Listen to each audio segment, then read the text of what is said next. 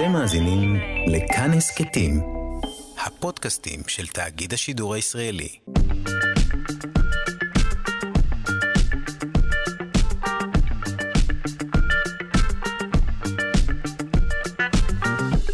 שלושה שיודעים.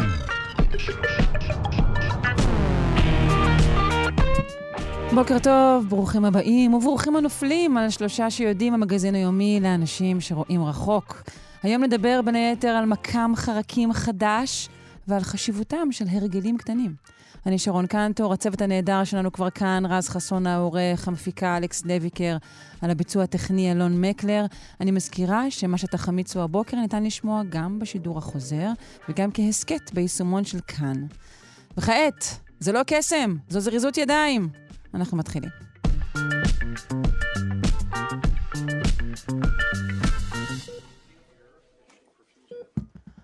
חוקרים חשפו מנגנון המשותף למוטציות בגנים שגורמות בין היתר לאוטיזם ולסכיזופרניה. בנוסף הם מצאו תרופה, תרופה ניסיונית שפותחה בעבר, אך יעילה למודל של המוטציות בגנים האלו, ועשויה להתאים לטיפול למגוון תסמונות נדירות הפוגעות בתפקוד המוח. אנחנו נפנה לפרופסור אילנה גוזס, ראש המעבדה לנוירו-אנדוקרינולוגיה מולקולרית על שם אלטון בפקולטה לרפואה, וחוקרת בבית ספר סגול למדעי המוח באוניברסיטת תל אביב. בוקר טוב, פרופסור. בוקר אור, נעים לדבר איתך הבוקר. גם נעים מאוד לדבר איתך, תודה.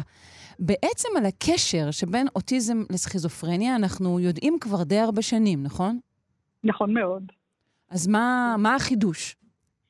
החידוש בעצם זה שאנחנו מבינים שזה לא מחלה ש... מחלות שנגרמות מהנפש, אלא שזה מחלות שנגרמות בגלל סיבות מולקולריות. זאת אומרת, יש לזה היבט ביוכימי וגם היבט גנטי. ובעצם מה שאנחנו הסתק, גילינו והסתכלנו זה על החלבון שאנחנו בידדנו לפני כ-20 שנה, בידדנו גם את הגן שלו, שקראנו לו ADNP, Activity Dependent Neuroprotective Protein, כי הוא מגן על המוח מפני חסימה של פעילות חשמלית. וכידוע, המוח לא יכול לפעול כאשר אין פעילות חשמלית. ולימים נמצא שמוטציות בגן שאנחנו גילינו בעצם גורמות לסינדרום אוטיסטי, שדומה לסינדרומים אחרים. והמוטציות האלה קורות בעובר המתפתח, זאת אומרת, זה לא משהו מורש, אבל קורה שינוי פתאום בגן ובחלבון, ואז, סליחה, אני בשדה התעופה. אוי, נהדר. ואני תכף נוסעת להרצות על זה. אז בקיצור, הגן שלנו בלעדיו אין מוח, אבל כשיש פה מוטציה, אז בעצם יש אה, בעיה, ויש, אה, אה, ונולד ילד עם אוטיזם. במקביל, יש גן נוסף שנקרא שאנק 3, לא חשוב השמות כל כך, ש, שגם הוא עובר מוטציות וקורא, ו, ושוב קוראת קורה סכיזופרניה, ויכול לקרוא גם, אה, אה, יכול לקרוא או סכיזופרניה או אוטיזם, תלוי איפה המוטציה, וזה יכול להיות גם במשפחות, באותה משפחה. אז זה תלוי איפה המוטציה בגן, ואז, אה, ואז זה קורה. עכשיו, כאשר מה שאנחנו בעצם גילינו, זה ששני החלבונים נקשרים, עובדים דרך אותו מנגנון משותף, ואז בעצם תרופה שאנחנו מפתחים כרגע לסינדרום ה-ADNP יכולה לעבוד גם בסינדרום של, אה, אה, של שאנק 3, שנקרא פילן מקדרמיד סינדרום, וזו תגלית בעצם מאוד גדולה, כי מה שמצאנו זה שיש מנגנון משותף, שיכול להיות שהוא משותף להרבה אה, תסמונות אוטיסטיות, ואז בעצם פיתוח התרופות יכול להיות הרבה יותר פשוט, כי אנחנו מבינים את המנגנון. אז זה, זה דבר אחד. דבר נוסף, שזה בעצם מתקשר גם כן למחלת אלצהיימר, כי אנחנו מצאנו שיש גם בגן שלנו, אה, ב-ADNP, יש גם מוטציות שקורות במשך החיים במוח של אנשים זקנים, ויכולות בעצם לדחוף לפתולוגיה של מחלת אלצהיימר. אז הבנת המנגנונים היא חיונית בעצם להבנה של, ה, של המחלות ולפיתוח uh, תרופות. האם זה היה ברור? אני מתנצלת על ה... לא, זה היה נהדר. אני תמיד שמחה שאנשים נושאים מונולוג נהיר ואני לא צריכה לקטוע אותם. אני רק רוצה להבין לגבי הנושא הגנטי. אה, האם זה אומר שבעצם במשפחה אחת אה, יש קשר בין סכיזופרניה לבין אוטיזם? זה תלוי איפה המוטציה. עכשיו, מה שיכול, כן, יכול לקרות כזה מצב, ומה ש, שקורה, המוטציות הן, הן בכל מיני מקומות, כמו שאמרתי, הן בכל מיני מקומות בחלבון, ויש חפיפה בין המחלות, ואם, וברגע שיש, מוט, שהמוטציה קורית בזמן מסוים של ההתפתחות העוברית, ומשפיעה, אז, אז יכול להיווצר אוטיזם. אם זה קורה יותר מאוחר, אז זה יכול, בעצם יכול לגרום לסכיזופרניה. זה, זה עניין של תזמון ועניין של המיקום והתפקוד של החלבון, ואנחנו צריכים שם לחקור יותר לדעתי, כדי להבין ממש עד הסוף, אבל יש חפיפות בין, בין המופעים של, כמו שאת אמרת בהתחלה, של סכיזופרניה ושל אה, אה, אוטיזם. ואני לא רופאה, אני מדענית, אני מסתכלת על זה בעכברים, אבל ישנה חפיפה. כן. באיזה שלב אה, של, אה, זה לא פיתוח התרופה, כי כבר קיימת, אבל באיזה... לא, לא, התרופה לא קיימת. 아, התרופה אוקיי. היא בעצם תרופה ניסיונית. Uh-huh. היא פותחה בעבר, היא, היא הייתה בניסיונות קליניים באנשים עם מיילד קוגניטיב אינטרמט, עם הפרעה קוגניטיבית קלה, שזה לפני אלצהיימר, ואחר כך היא הייתה בעצם באנשים ש... ש אה, גם חולי סכיזופרניה, והיא שיפרה את התנהגות היומיומית של חולי סכיזופרניה, וגם העלתה את התפקוד הקוגניטיבי באנשים עם הפרעה קוגניטיבית קלה, אבל היא עדיין לא רשומה כתרופה. וכעת אנחנו בעצם, השלב הבא זה ללכת ל- לילדי ה-ADNP, חול, החולים ב-ADNP, ששם זה מתאים כמו כפפה ליד, לנסות את זה שם, ואז אם ירצה השם תהיה תרופה, וישנה חברה שנקראת עתד, או עתיד בעברית, על שם הנכד, הבת שלי והנכדים שלי, אה. אה, עדי, עדי, תום, אמה ודניאל, ו, ואני מקווה שהחברה הזאת תביא את התרופה לשוק, תחזיקו לנו, תחזיקו לנו אצבעות. נחזיק כולנו? יש לך איזשהו לוח זמנים לדבר אה, כל כך פורץ דרך? זה, זה ייקח, אני מניחה, עוד קצת זמן, אבל אני, אני מקווה, אנחנו שואפים בערך ב-2025, אני לא רוצה להיות אה, נביאה. אז זה, זה הכוונה, אולי קודם. טוב, נהדר, אה, נמתין לזה, זו בהחלט אה, פריצת דרך. אני מאוד מודה לך. אה, אפשר לשאול לאיפה את טסה ועל מה את מרצה? אני, אני טסה לדוברובניק, uh-huh. ויש שם כינוס של העמותה ה... אה, לחקר, של העמותה הים תיכונית לחקר המוח, באנגלית זה נשמע יותר טוב, ואני, ואני מנהלת שם סימפוזיון בעצם על סמנים אה, למחלות אה, של, של המוח, ואנחנו מסתכלים גם, זה צד אחר קצת של המטבע, אנחנו מסתכלים שם גם על המיקרוביום, על, ה, על, ה, על החיידקים שבמעי, אה, ואיך הם מתקשרים בעצם לסינדרומים אוטיסטיים ולמחלות מוח אחרות. אז זו ההסתכלות שם, וזה קשור וואו, מאוד אוקיי. גם, לחלבון, גם למה שאמרתי לך עכשיו, שני החלבונים, שני הגנים שדיברתי עליהם, בעצם גם מש, משנים את המוח, אבל גם משנים את, בעצם את כל הגוף. את כל אז הם ניכרים גם במעי? כן, כן, כן, כן. 80% מהילדים סובלים מכל מיני בעיות מעיים, כן. מרתק. תודה רבה לך, פרופסור אילנה גוזס, ראש המעבדה לנוירואנדוקרינולוגיה מולקולרית, על שם אלטון בפקולטה לרפואה וחוקרת בית ספר סגול למדעי המוח באוניברסיטת תל אביב. נאחל לך גם נסיעה טובה. תודה. תודה רבה רבה, יום טוב. יום טוב. ביי ביי.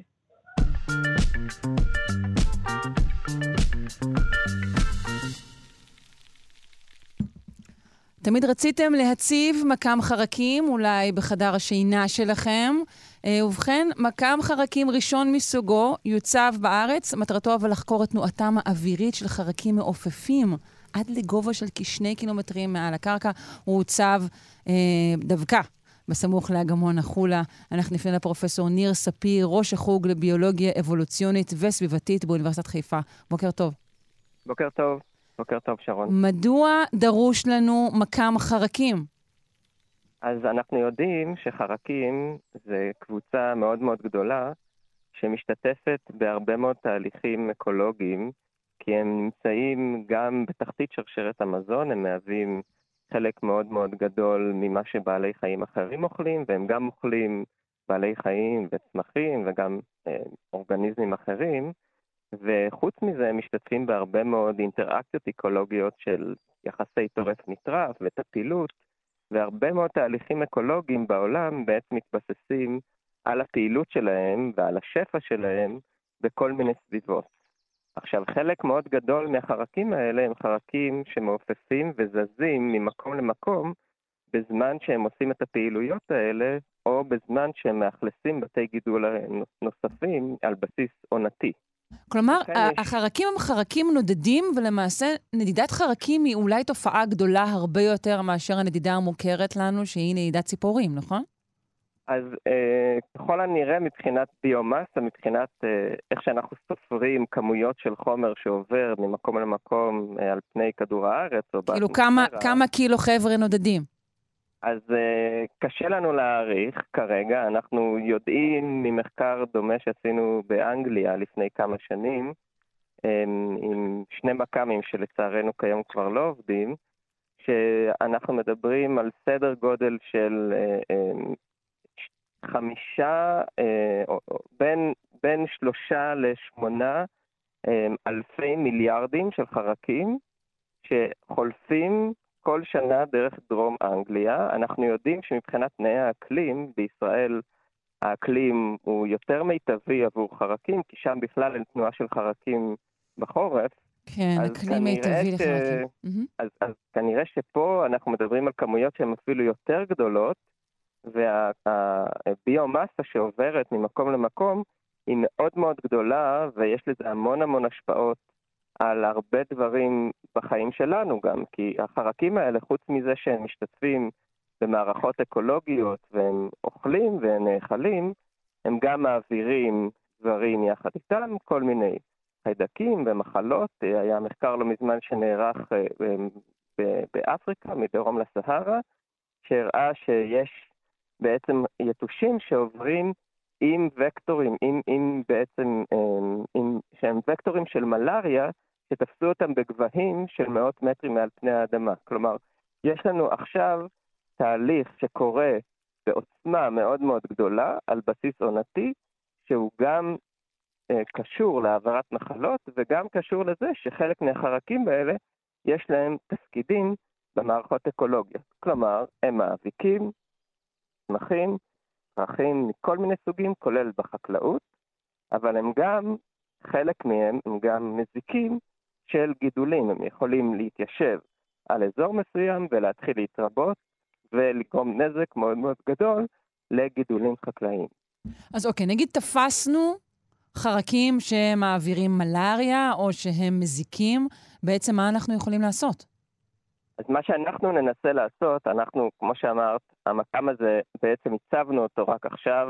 היה תהליך מאוד מאוד ארוך של להביא אותו מסין, ורק אחרי כמה שבועות בעצם הצלחנו להפעיל אותו, אה, מנהל המעבדה שלי, דוקטור דיוויד טרופין, הוא בעצם זה שהצליח להפעיל אותו אחרי הרבה מאוד אה, אה, מאבקים, אם אפשר לקרוא לזה ככה, ואתגרים. דווקא, הזה... דווקא תרצה לפרט על המאבקים, מה, הוא לא עבד כי הוא מיוצר באיזה... כי הוא לא, מיוצר בסין במפעל. מאוד מאוד, אז המקם הזה הוא מאוד מאוד ספציפי, הוא בעצם, זה המקם השלישי בעולם שמיוצר מה, מהסוג הספציפי הזה, ויש מעט מאוד כאלה בכל העולם. כלומר, כרגע בכל צפון אמריקה, ובעצם כמעט בכל העולם אין, באירופה אין בכלל מקמי חרקים כאלה. אה. זה מקמים שהיה סדרה אחת שנבנתה באנגליה לפני 20 שנה, ואחרי 10 שנים, כלומר לפני 10 שנים בערך הם הפסיקו לעבוד, ויש באוסטרליה רשת של כמה מקמים כאלה, וה...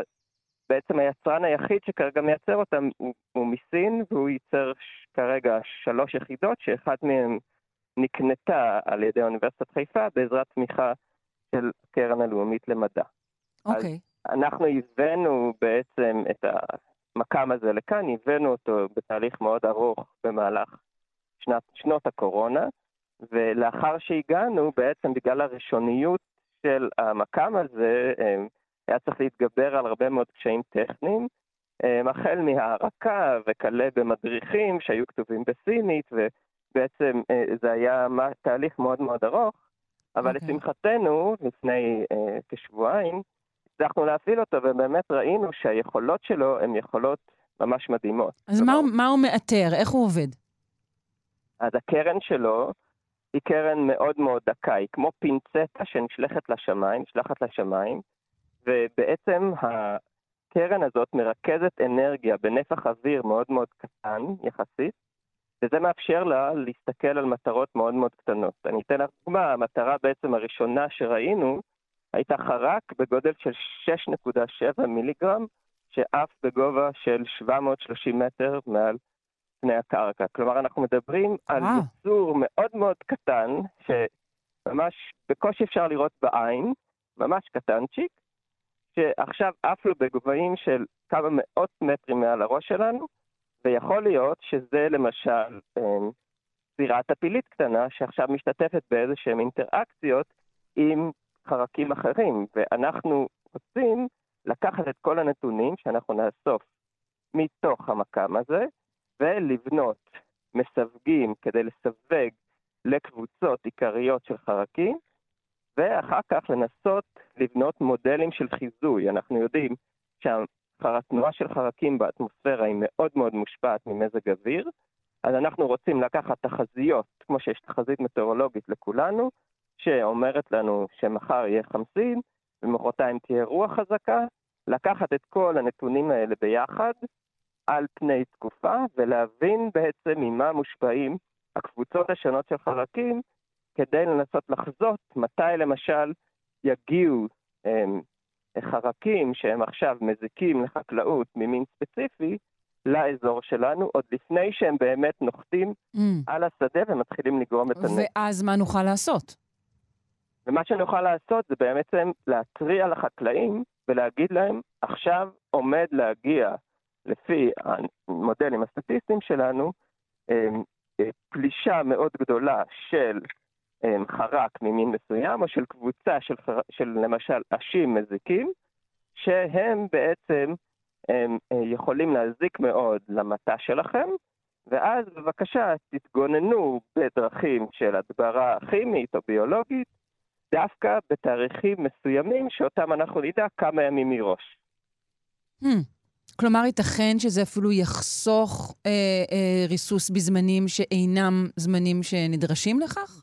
נכון, אז הרעיון הוא באמת לטייב את הידע על המועד של ההגעה, כדי שנדע מראש מתי צריך לעשות את זה. אם אנחנו נאסוף מספיק מידע מראש, גם על חרקים על, בפני הקרקע וגם על התנועה שלהם בשמיים, אז אנחנו נוכל בעצם לייעל את כל התהליך הזה ולחסוך הרבה מאוד שימוש בהדברה כימית. כן. אמרת בהתחלה, באמת דיברת הרבה על תפקידם הכללי של, ה, של החרקים, אה, באמת אה, כתזונה, כהאבקה, באמת הרבה מאוד אה, תפקידים, ואכן צדקת. האם אנחנו משוכנעים שחבורה של מזיקים כאלו גם היא בעצם דווקא לא נושאת איזושהי תועלת עקיפה, שאולי כרגע לא נראית לעינינו? כלומר, אולי מזיקה לשדה כזה או אחר, אבל באיזשהו טווח רחב יותר היא דווקא מועילה? זו שאלה שמאוד קשה לענות עליה. אמ, ממה שידוע לנו לפחות, אנחנו יודעים שאין איזה שהן תועלות מיוחדות שמזיקים אמ, מביאים בדרך כלל. אמ, בדרך כלל מה שמאוד מאוד ברור אצלם זה שיש להם פוטנציאל נזק אה, אה, משמעותי. למשל, יש עכשיו אה, מין פולש של אש שקוראים לו הגדודית הפולשת, mm. וזה מין שהמקור שלו הוא מדרום אמריקה, והוא חצה לפני כמה שנים את האוקיינוס האטלנטי לכיוון אפריקה. הוא חצה לבדו או שמישהו הביא אותו לא, עם לא, איזשהו צמח? לא, לא, הוא חצה לבדו mm-hmm, כנראה... האמת היא שלא יודעים, uh-huh. אבל ישנה מחשבה שיכול להיות שהוא חצה לבדו, ומשם הוא התפשט לאפריקה ולהודו ולסין, ובסין מש, משקיעים הרבה מאוד אה, אה, אה מאמצים ואמצעים שונים כדי לנסות אה, אה, לבקר את ההתפשטות שלו, וכי, כי הוא מזיק למגוון מאוד מאוד רחב של גידולים, הוא מזיק משהו, משהו כמו 350 מינים של צמחים שונים, כולל תירס ואורז וחיטה והרבה מאוד גידולים וואו. שהם מאוד חשובים בחקלאות. אז הוא ממש עכשיו הגיע לארץ. אנחנו רוצים בעצם לאסוף מידע על איך הוא נראה במקם, כדי לנסות להבין אם אנחנו יכולים לאתר אותו בזמן התנועה מראש, ולפתח איזושהי מערכת שתתריע על זה שעכשיו עוברים כמויות שלו, והוא עכשיו בעצם מגיע וצריך להתמודד איתו בכל מיני אמצעים כדי לראות שהוא לא עושה נזק מאוד רחב. מעניין מאוד. אה, ייתכן שכרגע אה, מוקם ארגון להגנת זכויות האזרח של החרקים, אנחנו לא יודעים, אה, אבל נשמח לשמוע שוב על מה קורה עם המקם שלך, שלכם. תודה רבה, פרופ' ניר ספיר, ראש החוג לביולוגיה אבולוציונית וסביבתית באוניברסיטת חיפה. תודה. בשמחה, בוקר טוב. בוקר טוב.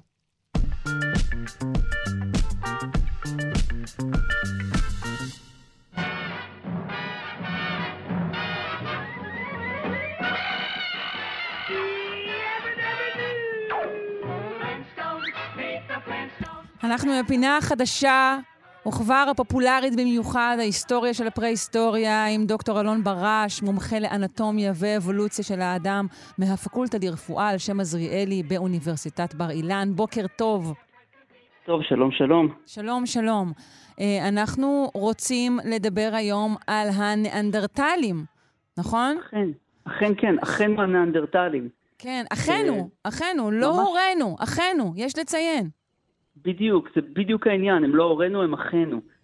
ולקח לנו המון המון זמן להבין את הדבר הזה. אה, הניאנדרטלים, קודם כל הם התגלו בכלל, הראשון מתגלה ב-1829 אה, בבלגיה, במקום שנקרא אנגיס, גולגולת של ילד אה, בן שנתיים, שלוש בערך, ומה שמעניין בגולגולת הזאת, שאני, שראיתי אותה כשעשיתי את התואר השני שלי, היה לי ברור שזה ניאנדרטל. רגע, ראית, ראית אותה בעצמה, או רק חס תמונות? וחלילה. לא, לא תמונות, אנחנו מחליפים העתקי פלסטיק אחד עם השני. אני שולח מה שמצאנו בארץ, והם שולחים אליי מה שיש להם בכל מיני מקומות בעולם. וואו, אוקיי. אז יש לנו, כן. אז, אז, אז יש לה המון תכונות של ניאנדרטל, אבל כשגילו אותה ב-1829, היה ברור בכלל שזה אה, פרימיטיב אימבציל אה, מאפריקה. זה מה שכתבו עליו. אה, וככה כי במשך לא הרבה מאוד ידעו, או כי רצו למנוע או לחסום באיזשהו אופן את התיאוריה הזו? 1830 אנחנו בערך 30 שנה לפני מוצא המינים של דרווין. התפיסה של האבולוציה בכלל לא הייתה קיימת. אה, המחשבה שמינים מתפתחים ממינים באיזשהו עץ אבולוציוני, אה, בכלל זה, אנחנו 30 שנה לפני הדבר הזה. ולכן, באמת מ-1830 עד 1860 בערך, 1857, אין כזה דבר ניאנדרטלי. מדובר בבני אדם פרימיטיביים במקרה הטוב, חולים פתולוגיים עם בצילים במקרה הרע, אה, כולל השיא בעיניי זה הניאנדרטל המקורי שנמצא, אה, אה, שנמצא בעמק הניאנדר בגרמניה, בגלל זה קוראים לו ניאנדרטל. עמק הניאנדר בגרמניה זה מהמם. ליד דיסלדורף, ושם מצאו באמת שלד שלם מאוד מאוד מרשים, ממש לא נראה כמו, כמו בן אדם. אה, והניסיונות לקבוע שזה משהו אחר, מין אחר של בני אדם, פשוט נתקל בהתנגדות. באיזה מסיבית. שנה נמצא השלד השלם? 1857, כשדרווין מפרסם את הספר שלו ב-1859, ואז מתחיל, מתחילה איזושהי התרגשות סביב הדבר הזה. אבל מה לעשות, לא שונה כל כך ממה שיש היום, תמיד יש את המדען הגדול ביותר בעולם, ואז קראו לו אה, וירחוב, וירחוב הוא אבי הפתולוגיה המודרנית, הוא באמת עשה אה, גדולות ונצורות למען, למען המדע, אבל הוא קבע שזה, שהשלד הזה של הניאנדרטל מהניאנדרטל, אה, הוא בכלל חייל פרוסי שרכב הרבה על סוסים בחיים שלו, בגלל זה הוא מעוות, והוא מת באחת המלחמות והוא היה עם בציל סנילי, ככה הוא כותב בתיאור הגרמני שלו. וואו, איזו השערה ציורית. לגמרי. אה, וירחוב היה בכלל בחור ציורי. אה, לא לא מחובבי היהודים כל כך, אבל בחור אה, ציורי. אה, ובאמת, זה לוקח המון המון זמן עד שמבינים שיש פה באמת מין אחר.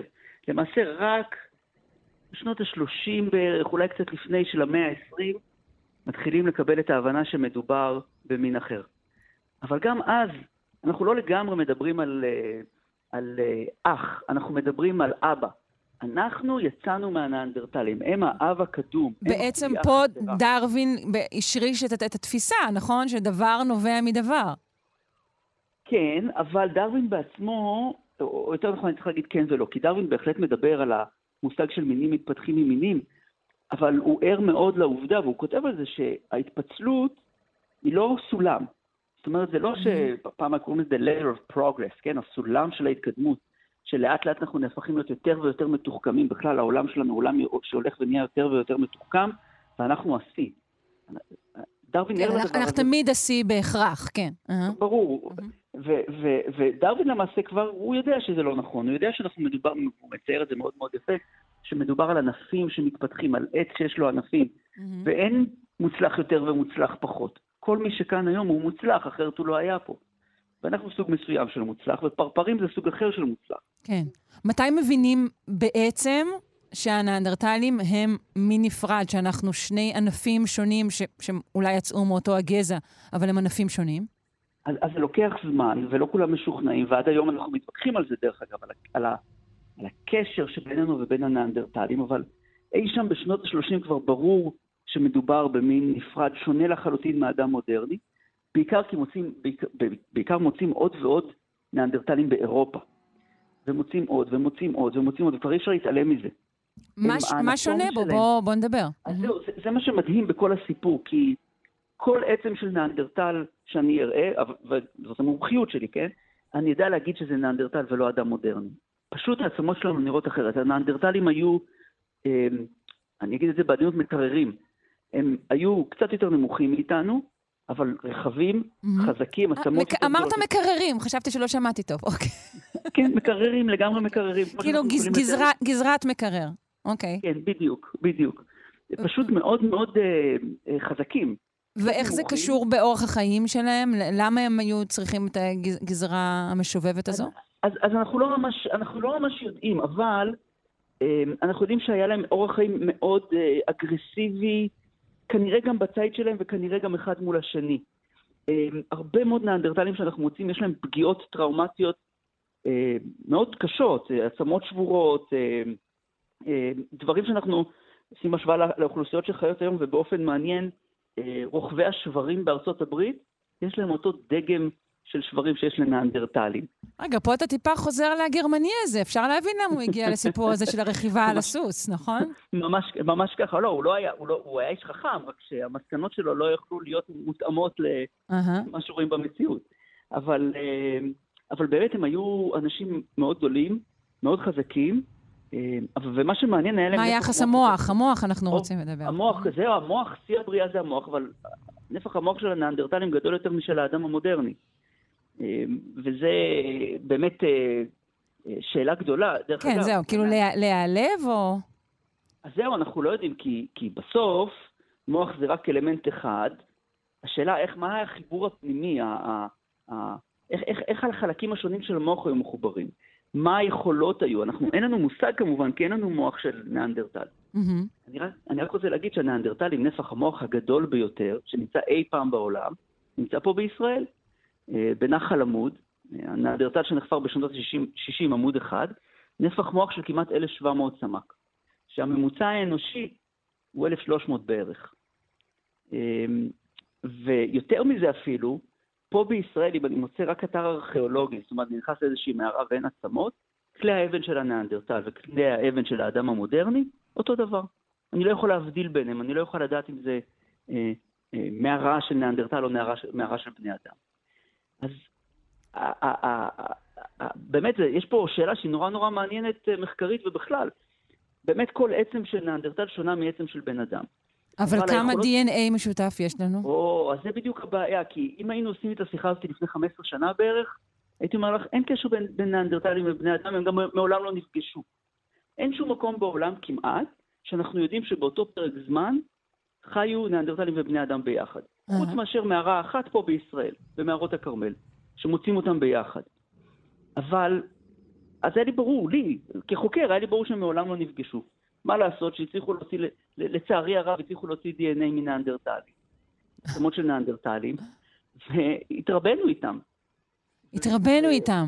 ממש ככה, ו... וזה יותר גרוע מזה, כי בתוך DNA, ש... בתוך DNA של כל אחד מבני האדם, יש טיפונת, לא הרבה, טיפונת DNA של נאנדרטלים, אבל לא ההפך. ב-DNA של נאנדרטלים אין בני אדם. מה הסצנריו, איך זה קרה, אין לנו מושג, אבל בוודאי שאם הייתה לנו את היכולת להתרבות איתם, מרצון או שלא מרצון, אמ, אז אנחנו אותו מין. בהגדרה ביולוגית אנחנו אותו מין. אז איך אני מסביר את זה שמצד אחד העצמות נראו לגמרי אחרת, ומצד שני החלפנו DNA? אין לי תשובה. אני לא יודע. למה, אבל... בעצם, למה בעצם הם נעלמו? אז גם זה אנחנו לא יודעים. יש כל מיני השערות. הנאנדרטלים האחרונים נעלמים באזור פורטוגל לפני, מוצאים אותם באזור פורטוגל לפני 30 אלף שנה, ויש הרבה סברות. אני אישית חושב שהסברה המתאימה ביותר זה פשוט שינויי אקלים. אה, אם אתה... אני לא אוהבת לשמוע את הסברה הזו, כן? אבל, אבל מה לעשות, זה, זה, זה, זה קורה גם היום, אנחנו יודעים גם היום, זה יותר, זה, הכל זה הולך ומסתבך, כי אנחנו יודעים ששינויי אקלים מגיעים מאוד מאוד מהר. עידן הקרח האחרון הסתיים ב-20 שנה. שינוי קיצוני תוך כדי 20 שנה. אם אתה רגיל לאכול אוכל מסוים והוא קשור איכשהו למזג האוויר, בגלל שלמשל ממוטות אוכלות סוג מסוים של עשב, ואז יש שינוי אקלים ואין יותר את העשב הזה, אז הממוטות ייעלמו, וגם הנאנדרטלים ייעלמו בעקבותיהם. ואנחנו יודעים שהדברים האלה קרו. אה, לא מצאנו אף פעם נאנדרטל שחץ תקוע בתוכו וכתוב עליו, אכלת אותה, שלום ההומו ספיאנס. אה, לא נהניתי פה, ביי. בדיוק. לא, לא, אין, אין לנו עדויות ממשיות להאם בני אדם הכחידו את הנאנדרטלים. אה, ואנחנו יודעים על שינויי האקלים. עכשיו זה, תמיד אפשר לשאול, אוקיי, הוא שינוי אקלים, אז למה נאנדרטלים נעלמו ולא בני אדם? אנחנו לא, אה, אה, אני מתנצל, אולי אם נדבר עוד כמה שנים תהיה לי תשובה יותר טובה, אבל לא, אני אשמח, אם יהיה לך זמן. ואם אנחנו נישאר פה בעקבות משבר האקלים שלנו, שגם זאת שאלה. בדיוק. צריך לזכור את זה, שינויי אקלים מגיעים מאוד מאוד מהר. 20 שנה זה בתוך טווח חיים של כל אחד מאיתנו. תודה רבה לך. בוקר זה, זהו. אה, תודה רבה, דוקטור אלון ברש, מומחה לאנטומיה ואבולוציה של האדם מהפקולטה לרפואה על שם עזריאלי באוניברסיטת בר אילן. בוקר טוב. בוקר טוב, בוקר טוב, תודה. ביי.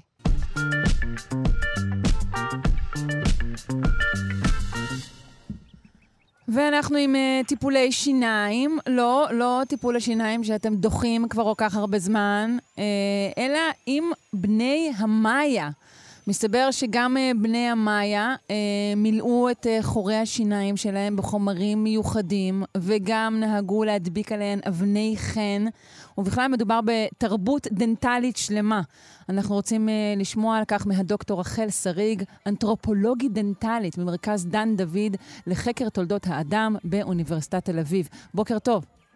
בוקר טוב, שרון. אנחנו בעצם למדים שהמאיה היו מאוד מתקדמים דנטלית. אה, נכון, הם היו מאוד מתקדמים. אה, אנחנו לומדים אה, שהם השתמשו בחומרים לשחזורים, או מה שאנחנו קוראים היום סתימות, חומרים שהיו להם תכונות מאוד משמעותיות לבריאות השן, כמו למשל חומרים שהם אנטי-בקטריאליים, שמורידים בעצם את, ה, את הסיכון של השן לספוג עששת, חומרים שהם משככי כאבים, חומרים אנטי-פטרייתיים.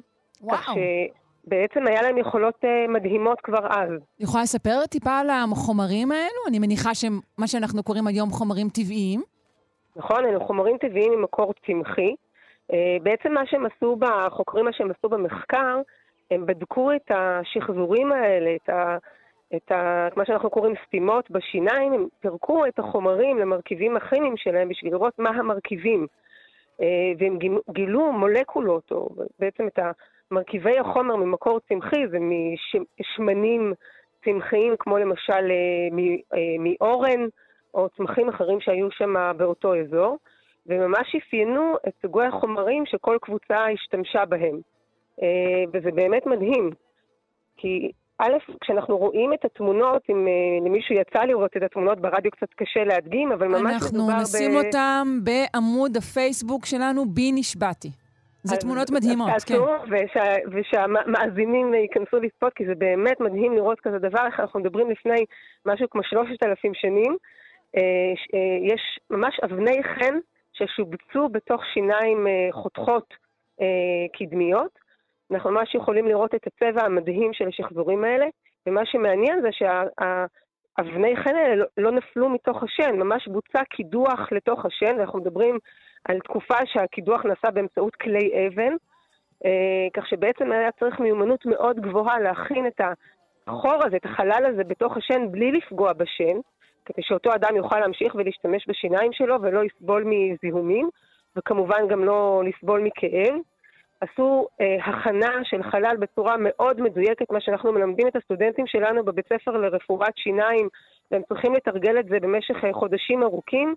אנחנו רואים שהם עשו את זה ברמת דיוק שהיא לא פחות ממדהימה, והאבני החן ששובצו בפנים אה, היו בעצם מצופות, או אה, אה, היה חומר איתום, ממש מה שאנחנו קוראים אה, צמנט, חומר סתימה, שהחזיק את האבן הזאת במקום והגן על השן. והיו רגע, לו... אבני החן היו לצורך אה, אה, בלינג ונוי, או שהן היו אה, חלק בעצם מהטיפול הרפואי? תראי, אה, לרוב אנחנו חושבים שמדובר ב- אה, בקישוט, באיזשהו תהליך אה, של קישוט. מה שהחוקרים במאמר הזה מנסים לומר, שהיה כאן איזושהי אה, אה, סיבה רפואית. אני, מהצד של הרופאת שיניים, כי אני גם רופאת שיניים, קשה לי לחשוב על סיבה רפואית שמראש אנחנו ניזום הכנה של כזה חלל, כי, כי אין בזה היגיון רפואי. אה, זה עדיין, גם כאנתרופולוגית וכרופאת שיניים, השילוב ביחד עדיין נשמע לי שמדובר באיזשהו תהליך אסתטי או שייכות לקבוצה. אתה רוצה לחבר את עצמך לאיזושהי קבוצה מבחינה תרבותית. יש כל מיני אה, קבוצות לאורך ההיסטוריה שעשו את זה על ידי שימוש בשיניים, כמו למשל שיוף שיניים לצורה מסוימת, או אפילו עקירה של שן מסוימת, זה תופעות שאנחנו מכירים גם מאוכלוסיות פרה-היסטוריות פה בארץ, שעוקרים שן קדמית בשביל להיות שייכים או להראות שאנחנו שייכים לאותה קבוצה, לאותו שבט. אה, כך שזה משהו שיותר הגיוני שהוא מסמל איזושהי שייכות לקבוצה, אבל עדיין הצורה שבה זה נעשה, אנחנו מבינים שהייתה שם חשיבה רפואית. כלומר, זה לא נעשה כלאחר יד, אלא זה נעשה בצורה מאוד מתוכננת, בשימוש בחומרים שהם אה, היום אנחנו ממש יכולים להבין שהם מתקדמים. אה, אבל ביכולות אחד- הרפואיות שלהם. לצד מה שאמרת, אחד הדברים שקראתי במחקר ושעשה עליי רושם, זה שהם דווקא רואים שטיפולי השיניים של המאיה היו אה, חוצי מעמדות. כלומר, הם לא היו שמורים אך ורק ל, ל, למעמד גבוה. נכון, נכון, אבל זה עדיין לא אומר ש, שגם קבוצות נמוכות שהשתייכו לאותו, לאותם שבטים, או איזו הייתה Mm. מיומנות שהייתה כל כך נפוצה, שגם בעלי מעמד נמוך יכלו אה, לעשות את זה. בוא נגיד שאם מישהו בעל מעמד נמוך, גם פחות סביר שישקיעו בו מבחינה רפואית. אנחנו יודעים שדווקא את הטיפולים, וזה אנחנו יודעים ממצרים העתיקה, שזה ככה מקביל לאורך הגלובוס אה, אה, באותה תקופה, גם שם היו טיפולי שיניים מסוגים אחרים, ושם זה נעשה רק לבעלי המעמד הגבוה. כן. כלומר, קשה לחשוב שדווקא מעמד נמוך יוכל לאפשר לעצמו טיפול רפואי בכל שלב בחיים, גם היום, את יודעת. אה, לחלוטין. אה, לצערנו. כן. עד כמה, עד כמה תרבות, אה, עד כמה הקדמה של תרבות נמדדת גם בטיפולי השיניים שלה? אה, כמו כל דבר, כ- ככל שהתרבות מתקדמת יותר ומצליחים לפתח שיטות שבעצם משפרות את איכות החיים ומאפשרות לאותה אוכלוסייה גם אה, התייחסות למרכיב האסתטי החברתי וגם למרכיב הרפואי, כמובן שזה מעיד על ההתקדמות של אותה קבוצה. קבוצה שעסוקה בהישרדות לא תתפנה אה, להתעסק באסתטיקה של שיניים. כך שברור שככל שאנחנו רואים שיש מיומנות גבוהה יותר, זה מעיד על החוזק ועל ההתקדמות של אה, אותה אוכלוסייה. כמו גם בכלל, בכל ההסתכלות על הפן הבריאותי. כל טיפול שאנחנו נראה אה, שמשפר את הבריאות ואיכות החיים, זה מעיד על כך שהקבוצה גם דואגת אחד לשני, פרט אחד דואג לפרט שני.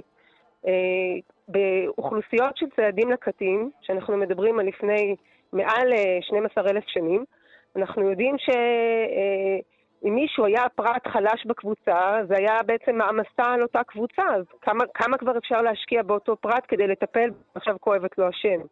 ככל שהקבוצה מבוססת יותר, היא יכולה לדאוג ולהתפנות לטפל בחלשים או בנזקקים. כן. כך שזה מעיד לנו הרבה על המבנה גם של התרבות שלהם.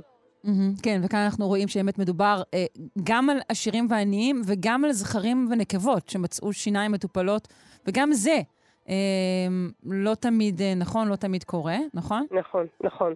אה, האם נכון. יש סיכוי, כשם שמוחיות היום כל מיני פרקטיקות רפואיות ותיקות, שיחיו אולי חלק מהחומרים, נגיד, שהמאיה ישתמשו בהם, או שאנחנו, וואו, מה זה אחרי זה, ואין לנו מה לעשות עם תמציות האורן והשרף האלה, או מה שזה לא, לא יהיה? אה, אנחנו תמיד מחפשים אה, חומרים חדשים. המחקר, כל הזמן אנחנו מחפשים לראות אם יש חומרים מהטבע, חומרים טבעיים, שאפשר לשלב אותם בתוך הרפואה. אה, אנחנו, הרבה מאוד מחקרים עובדים למשל על האיכויות של, אה, של הכורכום אה, כמרכיב ברפואה. אה, כך שבוודאי אה, בוודאי דברים כאלה יכולים לפתוח איזשהו כיוון או חלון לחומרים שאולי לא חשבנו עליהם או לא שילבנו אותם מספיק בתחום. אה, ובגלל זה המחקר הוא כל כך מעניין, שגם משהו שמוצאים מלפני אה, כמה אלפי שנים יכול להשפיע עלינו היום, אה, על איך שאנחנו בעצם רואים את הטיפול הדנטלי אה, גם באוכלוסיות המודרניות. טוב, אולי בקרוב תיפתח אה, רפואת שיניים בסגנון בני המאיה, אולי זה יקרה פרדס חנה כרכור, מי יודע. אה, דוקטור רחל שריג, אני מודה לך מאוד, אנתרופולוגית דנטלית, מרכז דן דוד לחקר תולדות האדם באוניברסיטת תל אביב. אה, וכמו שהמלצת, אנחנו נשים את התמונות האלו גם בעמוד הפייסבוק שלנו, שכולם יוכלו לראות. תודה רבה. בבקשה, ותצחצחו שיניים כמובן. כן, אה, נכון, כן. לא פחות חשוב. ביי. ביי.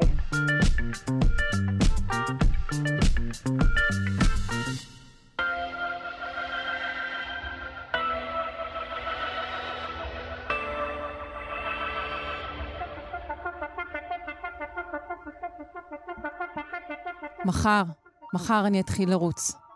עשרה קילומטר ביום, עשרים קילומטר ביום. זה יקרה מחר. כמה פעמים אמרתם את זה לעצמכם, וזה לא קרה. אה, יש אה, כרגע אה, הודעה חשובה, והיא שאולי במקום לאמץ או לנסות לאמץ, ואז להיכשל שוב ושוב באימוץ של הרגלים גדולים, אנחנו יכולים לאמץ לנו הרגלים קטנים יותר. וכעת, עם שם חדש ומפתה, מיקרו-הרגלים. נפנה לדוקטור מיכל חמולות, מנכ"לית אושייה ומומחית בחדשנות ועתידנות רפואית. בוקר טוב. בוקר טוב, כן? אז בדיוק התיאור שלך הוא תיאור שכולנו מכירים לקראת השנה החדשה או השבוע החדש. זה 80 אחוז, ולפעמים יש שם מחקרים שאומרים אפילו 90 אחוז מההחלטות האלה על שינוי, אנשים מחליטים אותם ואומרים, יש לי המון מוטיבציה, וההחלטות האלה לא אה, מתממשות או מתממשות לזמן קצר. רגע, מנית לא ממש אחוז, 90 אחוז מההחלטות האלה כן, לא, כן, לא יוצאות כן. לפועל? זה כל... בין 80 ל-90 אחוז, אני גם, אה, כן, זה, זה מדהים. לא, זה גם, גם, זה גם מעודד, בסך הכל. אני לא הלוזר היחיד באזור, נחמד מאוד, כן. מפה אפשר רק להשתפר. עכשיו, למה הן לא יוצאות? כי אנשים אומרים, יש לי המון מוטיבציה, אבל מוטיבציה היא מוצר משתנה ומתגלה. אי אפשר לאורך זמן להפעיל כוח רצון בשום דבר, לא ב... פעילות גופנית בדוגמה שנתת, לא באכילה מיטיבה ובריאה, לא בהרגלי שינה לקראת שינה. אנחנו לא יכולים לעבוד עם, עם המוצר שנקרא מוטיבציה לאורך זמן, כי היא משתנה בתקופות, לאורך היום וכו'. לעומת זאת, יש מוצר יותר חזק, שזה המוח שלנו, ש... וזאת האבולוציה שבנתה את המוח שלנו להיות מאוד חסכוני באנרגיה, וכדי שהוא יהיה חסכוני באנרגיה, 40, 45% ממה שאנחנו עושים זה הרגלים. כי אז המוח הרי שוקל 2% ממשקל הגוף ומבזבז 25% מהאנרגיה. ברגע שהאוטומטים האלה, ואוטומט זה אפילו איך לצאת ברוורס מהחנייה, אפשר לדבר על לצחצח שיניים, לרוץ, לאכול, לשתות לפני, כל הדברים האלה, כל ההרגלים האלה, אחראים על כמעט מחצית מההתנהגות שלנו, וזה מאוד כלכלי למוח. כלומר, כדאי לנו להעביר כמה שיותר דברים למוד של אוטומט, כן? כדאי לנו, וזה גם לא בשיטת... את הדברים הטובים כמובן, לא, לא את הדברים הפחות טובים. אה, אבל המוח כן. לא יודע מה זה הרגלים טובים ורעים. אחלה, זה זה. הוא לא יודע להבדיל, זה המוח הרציונלי יודע, אבל המוח הקדום לא מבחין בין עישון לבין ריצה. מבחינתו, ברגע שיש לך הרגל, נוצרת לולאת הרגל, וזה אולי הדבר הכי חשוב שאני אגיד עכשיו. אותה לולאה, ובאמת כמה שזה ותיק, זה תחום חדש יחסית במחקר, הספר כוחו של הרגל, של צ'ארלס דוי, זוכה פרס פוליצר, היה באמת אה, ככה הראשון שסיכם את כל הידע שנוצר בשנים האחרונות, הלולאה מתחילה מגירוי. איזשהו גירוי. הגירוי יכול להיות עצם זה שפקחנו עיניים בבוקר, ריח שמגיע, שעה מסוימת ביום, צליל מסוים. הגירוי הזה מזכיר לנו שזה הזמן לעשות את ההרגל. ואז באה ההתנהגות, וההתנהגות יכולה להיות אותו צחצוח שיניים בבוקר, או הצורך למתוק בסיום הארוחה, זה גם גירוי. סיימנו okay. אוקיי. ארוחה עכשיו. בעצם כשאת מציינת את הגירויים האלה, את פותחת לי פתח להינדוס עצמי. כי אם oh, אני... נכון? או, או, או. ורק אחרי זה, הכי חשוב בלולה לא לשכוח, יש גירוי, יש התנהגות, ויש את התגמול. בדיוק, כן, אני צריכה לזרוק לעצמי, לזרוק לעצמי דג לפה ולמחוא כפיים בשמחה. נכון, והתגמול לא, הרבה פעמים בכלל סמוי, כן, עם ה... אה, איזה תחושת רווחה בגוף, איזה השקטה של התודעה, איזה שמחה וסיפוק. זה לא תמיד תגמול שאנחנו בנינו, הגוף לא חשב על התגמול, הוא קורה מעצמו. קודם כל, יש לנו שתי אפשרויות. אחד, מה קורה אם יש הרגל רע? אנחנו רוצים, כמו שאמרת, לכבט את המוח. אז אנחנו לא יכולים לריב עם הגירוי. אה, שוב, אני לא יודעת אם ההרגל הרע שלך הוא לאכול אכילה של אה, סוכרים מול הטלוויזיה, אז אולי את יכולה... זה נקרא אצלנו אה, בקלאווה של חצות, המנהג הזה, כן? אוקיי. אז את יכולה להחליט, על חצות אי אפשר לדלג, אבל על הטלוויזיה אפשר. אבל לרוב מאוד קשה להזיז את הגירוי, אז מה שאפשר לעשות זה להחליף את ההתנהגות הרעה בהתנהגות טובה, ולחזור על זה, כי החזרתיות פה היא האם של כל הדברים, ומדובר על דברים קטנים, לא לרוץ עשרה קילומטר. אם הגירוי לזלילה של בקלאוות חצות הוא, אה, לא יודעת מה, שעה שמונה בערב ועייפות, אז עכשיו צריך לחשוב איך אפשר, את העייפות ושמונה בערב אי אפשר, אבל אפשר במקום אותה ארוחה מתוקה שכל כך לא אה, באה טוב בשעה הזאת, להחליט שעושים אה, נשימות חמש דקות, או שעושים למקלחת. רגע, רגע, ש... מיכל, את כרגע הצעת לי נשימות במקום בקלאווה? לגמרי. ואם תחזרי על זה, אם את אוהבת ואת אוהבת לתרגל מיינדפולנס, או את אוהבת נכון, מקלחת חמה, נכון. זה לא יהיה פשוט בהתחלה, אבל את חייבת רגע לזכור שאחרי, מדובר על כ-30 פעמים, וזה מיקרו, לא עכשיו תרוצי 10 קילומטר, תעשי משהו קטן שעושה לך טוב, תמרחי את הידיים שלך בקרם ותנשפי עמוק את הריח. Mm-hmm. צאי למקלחת חמה, אה, לכי להתחבק עם הבעל שלך. מה שעובד בשבילך, במקום ההרגל הרע, זה הדרך לכוות את המוח כשאנחנו מדברים על... כי אי אפשר להחליף לרוב את הגירוי, ואי אפשר להחליף את התגמול. אה, אז את האמצע, את הממרח בתוך הסנדוויץ', שם אנחנו צריכות להחליף. אוקיי. זה האפשרות האחת, אפרופו מיקרו-הרגלי. והאפשרות השנייה זה מה קורה אם את רוצה להכניס הרגל טוב לחייך. את יכולה להכניס אותו לתוך מקבץ קיים. למשל, אם את רוצה ללכת בכל יום, אז א', אל תתחילי משעה ולרוץ עשרה קילומטר, תתחילי מהליכה ותגידי, אור השמש טוב לי בבוקר, מספיק לי רבע שעה. ותשימי את הנעליים שאת קמה לפני שאת מצחצחת שיניים, תעלי הספורט. עכשיו הסיכוי שתורידי את הנעלי ספורט הוא, הוא מאוד קטן, וזה עשר דקות, רק עשר דקות. ופתאום יש הרגל, ואז היום יפה, ואולי בוקר אחד יש לך יותר זמן וזה הופך לחצי שעה או לשעה. זהו, על זה אני רוצה לשאול. עד כמה המיקרו-הרגלים הם פתח למקרו-הרגלים? או, אז אחד הדברים שגילו זה שברגע שאנחנו מצליחים לכוות את המוח, אני כל כך אוהבת את הביטוי הזה שהבאת אותו. אז בעצם יכולים לקרות שינויים נורא גדולים בחיים שהם לא צפויים, כי אנחנו, כי בגלל שהכל קשור בהכל, וכל הנוירונים קשורים זה לזה, ובאמת יש פה תחום שעוד לא אפילו יודעים למה, רואים שכשאנשים הצליחו לכוות לעצמם להרגל קטן או שניים, או להוסיף, או להסיר, או לשנות, אמרנו, להסיר לגמרי אי אפשר, אבל אפשר לשנות, מתחילים לקרות שינויים הרבה יותר משמעותיים. כי יש אה, דינמיקה של הצלחה, קודם כל. ברגע שבן אדם חווה הצלחה, הנה, בהתחלה אומרים, חמישה ימים אני אלך כל בוקר, רק ראשון עד חמישי, רק רבע שעה. הצלחתי. עכשיו כבר לא רוצים לפספס את החמישה ימים של כן. שבוע הבא. את, את אומרת דברים יפים, את אומרת הרבה דברים יפים, אבל הם כולם לא לוקחים בחשבון דברים כמו אה, יצר הרס עצמי, או התקפי עצלות איומים. כלומר, מה שאני מנסה לשאול אותך זה האם יש הבדל אה, בין בני אדם בדבר הזה, שאת אומרת לי, ככה זה עובד, גברת. אה, קודם כל, כל אדם הוא שונה, אנחנו בעולם המותן אישית, וכל אחד מאיתנו אקזמפלר יחיד ומיוחד. ויחד עם זה, בלי הכללות אין מדע. אז אנחנו כן יכולים לעשות פה הכללה ולהגיד שבסופו של דבר החיים שלנו הם בנויים ממיקרו, הם לא בנויים ממקרו. הם בנויים מהדברים הקטנים האלה, מהפחות עוגייה, מהיותר תנועה, מהצחוק, ואפילו אנשים שלא צוחקים ולא שמחים יכולים להכניס לעצמם את ההרגל הזה. מלפגוש חברה פעם בשבוע אחרי שלא פגשתי חודשיים כי אני עובדת כל כך קשה. ה-well-being, הבריאות שלנו, היא לא בנויה ממרתון, מ... לא למרתון, מריצות של לא יודעת מה, 100 קילומטר. היא בנויה מאותם הדברים הקטנים שאם מצליחים להכניס לחיים, אז איכות החיים וה-well-being והשמחה והבריאות מאוד עולות. ולכן השאלה היא, אה, האם זה מעלה את ה-well-being? כן. האם אם אני באמת רוצה לרוץ איירון מן, אני יכולה להתחיל מעשר דקות ביום וזה יגיע? אני, אני לא יודעת למה, זאת שאלה מאוד מעניינת. שאלה כאן באמת כמה זה הדבר שאני מוכנה למקד בו את חיי, הרי בסוף אנחנו לא מוכנות להקדיש את חיינו רק לדבר אחד, אנחנו צריכות לג'נגל בין, החיים, בין העולמות השונים. אז אני חושבת שכן יש חשיבות למיקוד, אם בן אדם מחליט שרק הוא רוצה להפסיק לעשן, הסיכוי שלו מאוד גבוה, אה, אבל אם הוא רוצה לעשות עשרה דברים, עדיף שיתחיל בשינוי קטן או שניים, אפרופו מיקרו-הרגלים, ובהדרגה בעצם אה, יגלה שהחיים שלו נעשים מיטיבים יותר.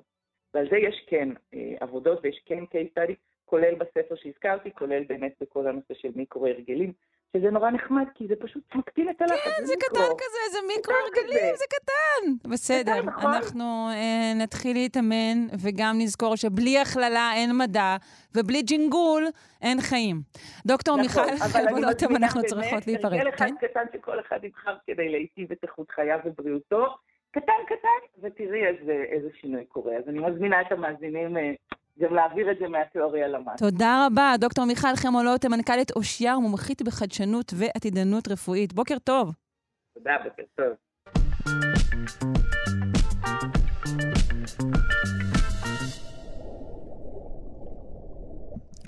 בעומק של למעלה מאלפיים מטרים באוקיינוס השקט, דרומית להונולולו, נצפה בעזרת מצלמה רובוטית, מין לא ידוע, של מלפפון ים. נפנה לדוקטור עמרי ברונשטיין, ביולוג ימי מוזיאון הטבע על שם שטיינהארט ובית הספר לזואולוגיה באוניברסיטת תל אביב, כדי לשמוע על מלפפון הים הנדיר הזה. בוקר טוב. בוקר אור. מה מיוחד במלפפון הים הזה? קודם כל מיוחד בו שהוא מלפפון ים. נכון, נכון, ניתן כבוד ליצור זה, ותכף נשמע עליו יותר. אז, אז באמת מדובר על, על קבוצה מיוחדת מאוד של בעלי חיים, שוכני ים, כולם ימיים. למעשה מלפפוני הים הם קרובי משפחה, קרובים מאוד של קיפודי הים, שאולי רובנו מכירים קצת יותר טוב. כן. אז קיפודי ים, כוכבי ים, נחשוני ים, חבצלות ים ומלפפוני ים מרכיבים את המערכה הזו שנקראת קבוצי אור. כן. ומלפפוני הים, גם אלה שהתגלו, הם למעשה שוכני קרקעית, זאת אומרת רובם שוכנים על הקרקעית. אגב, בכל העומקים, מקו החוף, ממש מאזור החוף ועד לעומקים של אלפי מטרים. הם מאיישים את כל טווח העומקים הזה. וזה זנים שונים? זנים שנמצאים קרוב לחוף, אולי בטמפרטורות אחרות, וזני מעמקים? אז קודם כל שאלה מצוינת. אז כן, אנחנו ראשית מכירים מינים שהם שוכני מים רדודים ומינים ששוכני מים עמוקים, אבל כמו בהרבה קבוצי אור אחרים, יש לנו גם דוגמאות של מינים שאותו מין מאייש טווח עומקים מאוד מאוד רחב.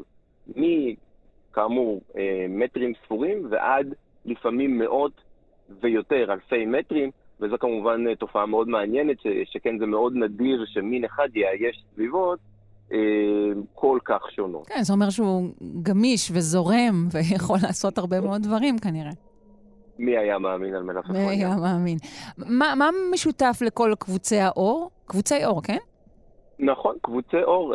אז, אז קבוצי אור נראים בהתחלה כמו משהו מאוד מאוד רחוק אה, מאיתנו, אבל אה, זו למעשה מערכה של בעלי חיים שיש להם א', השפעה עצומה על מערכות אקולוגיות. בכל מקום שבו הם נמצאים, אגב, קבוצי אור, מהטרופים ועד לכתבים, בכל האזורים הימיים הם נמצאים, ובכל מקום בו הם מופיעים, הם למעשה שחקן סביבתי דומיננטי מאוד. אם זה קיפודי ים, אז הם ניזונים בעיקר מאוכל צמחי, והם מכסחות הדשא של שוניות אלמוגים למשל. ואם אנחנו מדברים על מלפפוני ים, אז במקרה שלהם התזונה שלהם מתבססת על ליקוט של חומר אורגני מהקרקעית, והם למעשה מסננים את החול ומפרקים את החומרים האורגניים פירוק ראשוני, שממשיך כמובן בפירוק בקטריאלי. אז יש להם תפקיד חשוב מאוד למעשה בעיבוד ובטיפול החומר האורגני שמגיע לקרקעית. שלמי זה עוזר?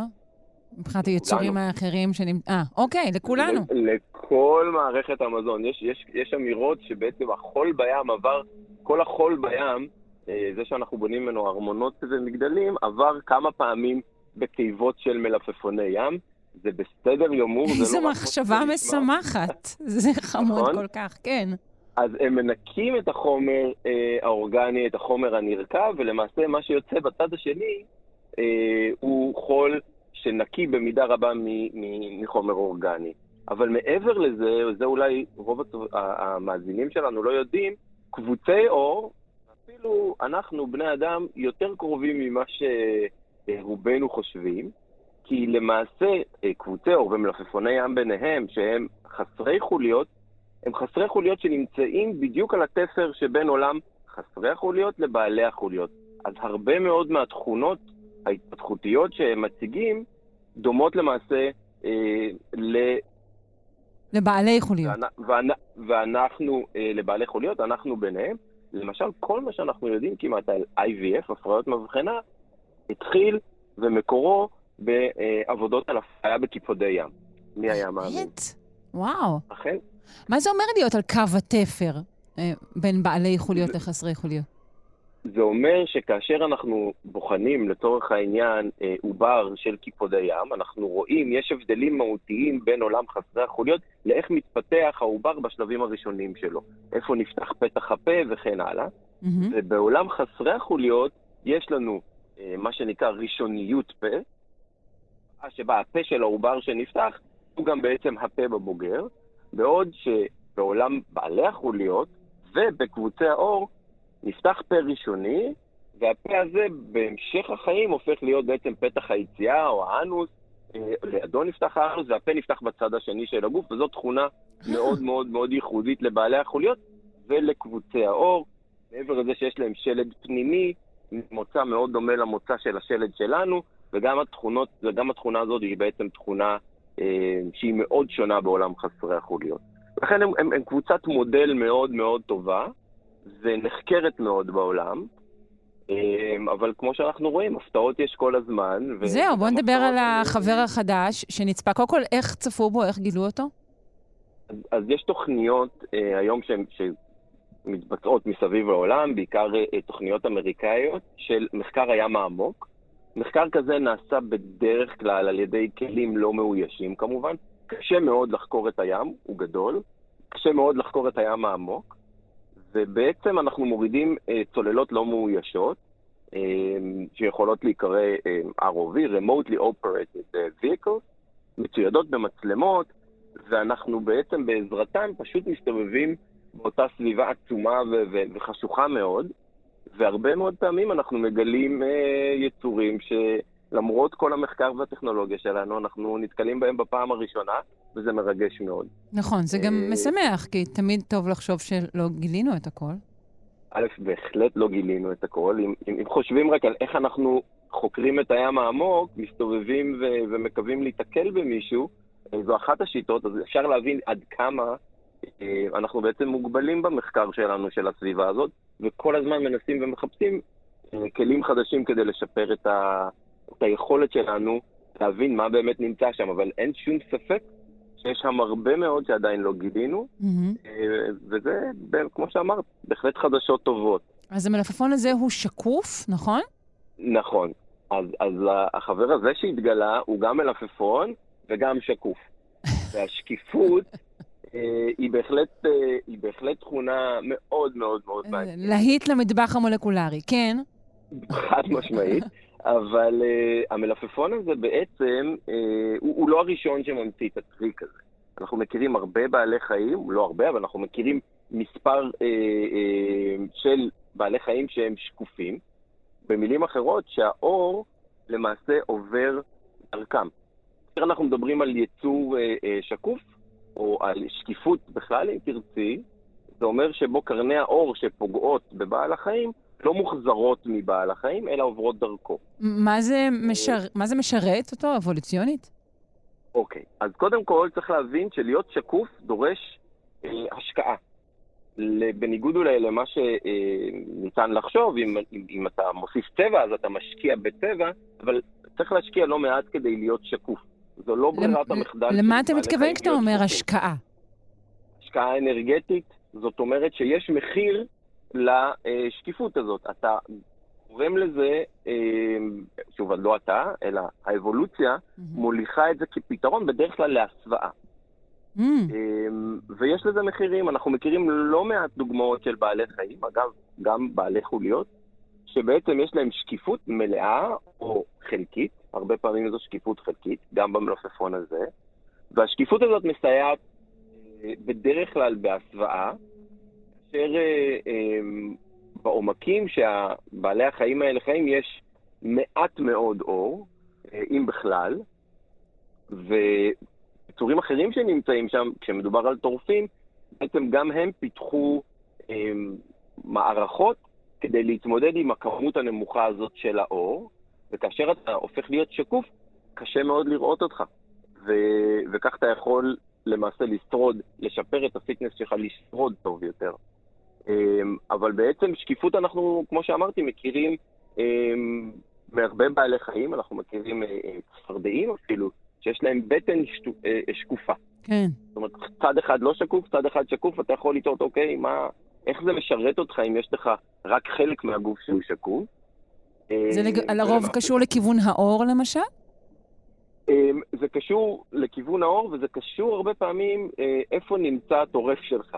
מאיפה הטורף שלך mm, מסתכל עליך. מלמטה או מלמעלה. אתה, בדיוק. במקרה של הצפרדעים, אגב, גילו שהבטן השקופה שלהם, כאשר הם מתיישבים על עלה, כי הגב, החלק הגבי שלהם הוא בעצם ירוק, אה, אבל כאשר הן מתיישבות על עלה, השקיפות של הבטן, שקצת מבצבצת, השוליים, עוזרות מאוד לשפר את ההסוואה, כי בעצם הצבע הירוק של הצפרדע בעצם מתאחה, מתאחד עם הצבע של העלה, של הרקע, ולא יוצר איזשהו קו מתאר שקל לעין לזהות.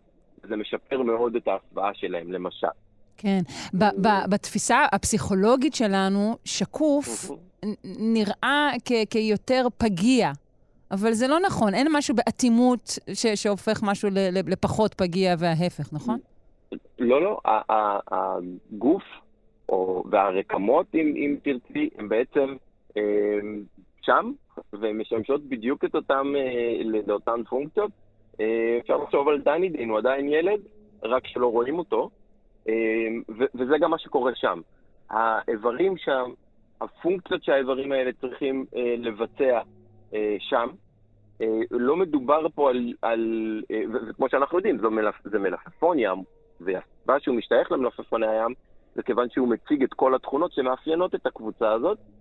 ובנוסף על זה, יש לו בעצם את השקיפות, שכאמור מושגת על ידי אה, סידור של, אה, וארגון מחדש של הרבה מאוד אה, אה, חלקים ברקמות שלו, כדי שיקנו לו את אותה שקיפות. כאמור, זה, זה אה, מצב שדורש השקעת אנרגיה כדי ליצור אותו, והוא לא ברירת מחדל של כל כן. היצורים החיים למעשה. טוב, אז נעים להכיר, מלפפון הים דני דין, נכנה אותו מעכשיו ונקווה שזה יתפוס. אה, דוקטור עמרי ברונשטיין, ביולוג ימי, מוזיאון הטבע על שם שטיינהארט ובית הספר לזואולוגיה באוניברסיטת תל אביב. אני מודה לך מאוד. בוקר טוב. תודה לכם, בוקר טוב.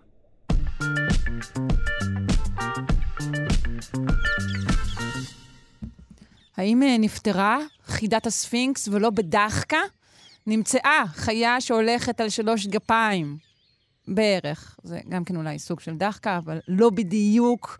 בואו נפנה ליונתן מירב, צפר בחברה להגנת הטבע, ונשמע מי היא החיה הזו, והאם היא אכן הולכת על שלוש גפיים, או ששוב, סתם אמרנו. בוקר טוב. בוקר טוב. אז האם אכן חיה שהולכת על שלוש גפיים? אפשר להגיד. אפשר שוב, להגיד, ייי. אפשר להגיד שהיא הולכת על, אה, בסיוע של אה, גף נוסף מעבר לשתי הגפיים הרגילות, אה, אבל במקרה הזה הגף הנוסף זה המקור. Mm, בוא נגלה מי זה. אז מדובר על תוכונים קטנים שנקראים Lovebirds. Lovebirds, זה חיה אהובה ופופולרית. נכון, חיית תוכי מחמד אהוב ופופולרי, חמודים, קטנים, אה, זנב קצר, הגלגלים הם גם ידועים בכך שהם, אה, כשהם באים אה, בהליכה, אז הם הולכים בהליכה מתנודדת כזאת, מעבירים את המשקל מרגל אחת לשנייה. כן, זה בגלל שהם lovebirds, הם באים במין התנודדות כזאת. יש להם שם עברי גם, נכון? אני לא זוכרת אותו כרגע. כן, הבנים. הבנים. כן, ה' ב' נ' י' מ'. לא פלא, כן. לא פלא שפחות תפס, כן. נכון. עכשיו, אה, מה שאמרתי קודם לגבי ההליכה המתנודדת הזאת, זה בעצם אה, קשור אה, לתופעה הייחודית הזאת שבעצם נחקרה עכשיו, שהטוקונים האלה נעזרים בעצם במקור שלהם בתור כמו גף שלישי. אם הם תוכים נעים ביער, על עצים, על ענפים אנכיים, וכשהם הולכים מעלה ומטה, הם בעצם לא יכולים לדחוף את עצמם אה, עם שתי הרגליים ביחד, אלא הם רגילים לעבודה של רגל-רגל. מה שמגביל אותם בתנועה אה, אנכית למעלה למטה אה, על הגזעים ועל הענפים. ובשביל לפתור את זה, הם בעצם משתמשים במקור שלהם כמעין גף שלישי, תופסים את המשטח שעליו הם הולכים וזורקים את משקל הגוף, אה, ובעצם אה, כמו גף שלישי. וזה באמת אה, מרתק. זה נגיד, אם אני אעשה איזו קפיצה גדולה, זה דומה לשימוש ש... שעושות חיות מסוימות, בז... נגיד קופים בזנב, למשל? נכון, אז יש יונקים מפותחים, אה, תאורטית מפותחים יותר, כן? אבל יונקים זה ידוע שלמשל קופים באמת נעזרים בזנב כגף חמישי, והקנגרו זה דוגמה אולי אפילו קצת יותר טובה, שמשתמש בזנב שלו גם לתמיכה, גם לאיזון וגם להפעלת כוח. אבל בציפורים זה לא מתועד משום קבוצת ציפורים אחרת. השימוש הזה במקור. רק על lovebird עושים את זה? לא, זה lovebird ועוד מספר סוגי תוכים שונים, אבל זה מוגבל לקבוצה הזאת של התוכים והתוכונים. מה שמדהים זה שבשביל להשתמש בעצם ביכולת הזאת, שרירי הצוואר והראש של ההבנים האלה, של ה-lovebird, הם ייחודיים. הם בעצם, היכולת שלהם להשתמש במקור כגף לצורך העניין, נובע גם ממבנה שונה של שרירי הצוואר והראש, וגם מערכת עצבים שלהם השתנתה בשביל שהם יוכלו לעבוד בקצב מסוים, קצב של הליכה במרכאות, שוב, אף על פי שזה לא הליכה על משטח ישר, אלא טיפוס וירידה אה, במשטחים אנכיים. וזה משהו ייחודי בעצם אה, בקרב הציפורים. ממתי בעצם אנחנו יודעים שהם עושים? זה דבר שהתפתח עם השנים, השימוש הזה במקור? עם השנים זה, זה מושג רחב מאוד. כן, עם, עם השנים הרבות מאוד, כן. עם, כן, עם עשרות אלפי שנים. אה, זה מאז ומתמיד בעצם, שמאז שהאדם מכיר את התוכים ואת התוכונים, אנחנו יודעים שהתכונה הזאת קיימת, אבל היא מעולם לא נחקרה לעומק. והמחקר הזה גם הראה שהשימוש במקור, הכוח בעצם, האנרגיה ש, שמשתמשים בה לטובת ההנאה בעין, אה, בעזרת המקור הוא בעצם זהה לכוח שמופעל אה, עם הרגליים. הם בעצם משקיעים את אותו, זה, חזק באותה מידה, המקור ושרירי הצוואר, לשאת את משקל הגוף בדיוק כמו ששתי הרגליים. אה, וזה באמת מעניין, וזה נוגד בעצם את כל התפיסה הביולוגית של מה שנקרא דו-צדדיות. אה, בעצם אה, בטבע אין דבר כזה כמעט גף אה, בודד ולא סימטרי. יש לנו ידיים, יש לנו רגליים, יש לנו כנפיים. אז כלומר זה תמיד זוגי. בדיוק, mm-hmm. במקרה הזה זה לא, מדובר במקור, ובעצם האי-זוגיות הזאת סותרת את אחת התיאוריות הביולוגיות אה, האבולוציוניות המוכרות בעצם בכל קהילת החי. אה, וזה מרתק, זה מאוד מאוד מעניין. אני לא יודעת, אולי אני טועה, אבל גם עצם השימוש באיבר שנמצא בפנים נראה לי קצת אה, חריג. נכון מאוד, זה גם, אה, וזה בדיוק העניין של שרירי הצוואר והראש, זה בעצם יש להם יכולות פיזיות שהתפתחו על מנת לשרת את השימוש בכלי הזה במרכאות. אה, ככה שכן הייתה פה אבולוציה בפעולה מתישהו לפני הרבה מאוד זמן. אבל אין ספק שזה דבר הולך עם דבר, הם בעצם מצאו פתרון לתנועה האנכית הזאת למעלה ולמטה, והפתרון הזה התבטא בשינוי גופני, שזה בעצם אה, אבולוציה, אם אנחנו רוצים לקצר את זה. כן, יכול היה להיות גם כיוון אחר, שבו פשוט לא יצטרכו יותר לנוע למעלה ולמטה, אלא רק לצדדים.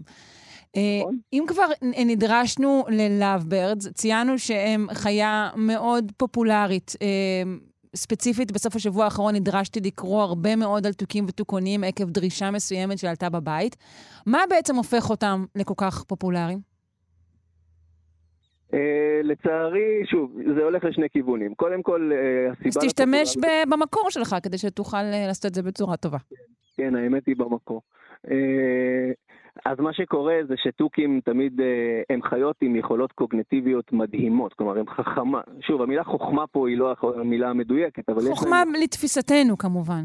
בדיוק. יש להם יכולות uh, קוגנטיביות מדהימות. הם, uh, אנחנו כולם מכירים את זה שתוכי יכול לדבר, וישנם מינים של תוכים שיכולים uh, לשנן uh, מאות מילים ולנהל שיחה, ו... אבל לא רק זה, יש להם גם זיכרון מדהים ויכולת פתרון בעיות קוגנטיביות, בעיות מרובות שלבים, שיש להם באמת יכולות קוגנטיביות כמו של, שמקבילות לילד קטן, עם יכולות מוחיות של ילד. אה, ותוסיפי לזה את הצבעים היפים ואת העובדה שהאדם אה, אוהב לסחור בציפורי בר אה, משחר ההיסטוריה, שזה לא דבר טוב, אבל הם, כל התכונות האלה הופכות אותם באמת לחיות מחמד מאוד מאוד אהובות.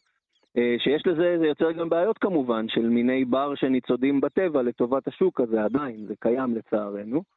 כן. הלאב ברדס הם קטנים, חמודים, הם לא כמו התוכים הגדולים, הארות או הדררות עם זנב ארוך ו... ו- ומשהו, והופעה פיזית אה, מרשימה, הם קטנים וחמודים, מתנודדים, כמו שאנחנו ציינו, מה שמאוד הופך אותם למאוד חמודים במרכאות בעיני בני אדם, ולכן אנחנו לצערי עדיין חומדים אותם גם מהסיבות הלא נכונות. הם, הם גם מאוד משחקיים, נכון? הם מאוד משחקיים, הם מאוד משעשעים אותנו בתנועות שלהם, באנקדוטות שלהם. הלאבברס האלה באמת גם ידועים בתור כאלה שמתנדנדים מהמקור, מחזיקים את כל משקל הגוף מהמקור ומתנדנדים כמו מטוטלת, אה, דברים שמאוד אה, משעשעים אה, לראות. וכן, השילוב הזה של החוכמה הזאת, הזיכרון, היכולות דיבור, הופכים אותם לחיית מחמד אהובה מאוד. טוב, נודה לך בשלב זה. אה, נשמח לשמוע ממך על עוד אה, ציפורים מעניינות בהמשך. תודה רבה לך, יונתן מירב, צפר בחברה להגנת הטבע. להתראות, יום טוב. יום נעים, ביי ביי. ביי.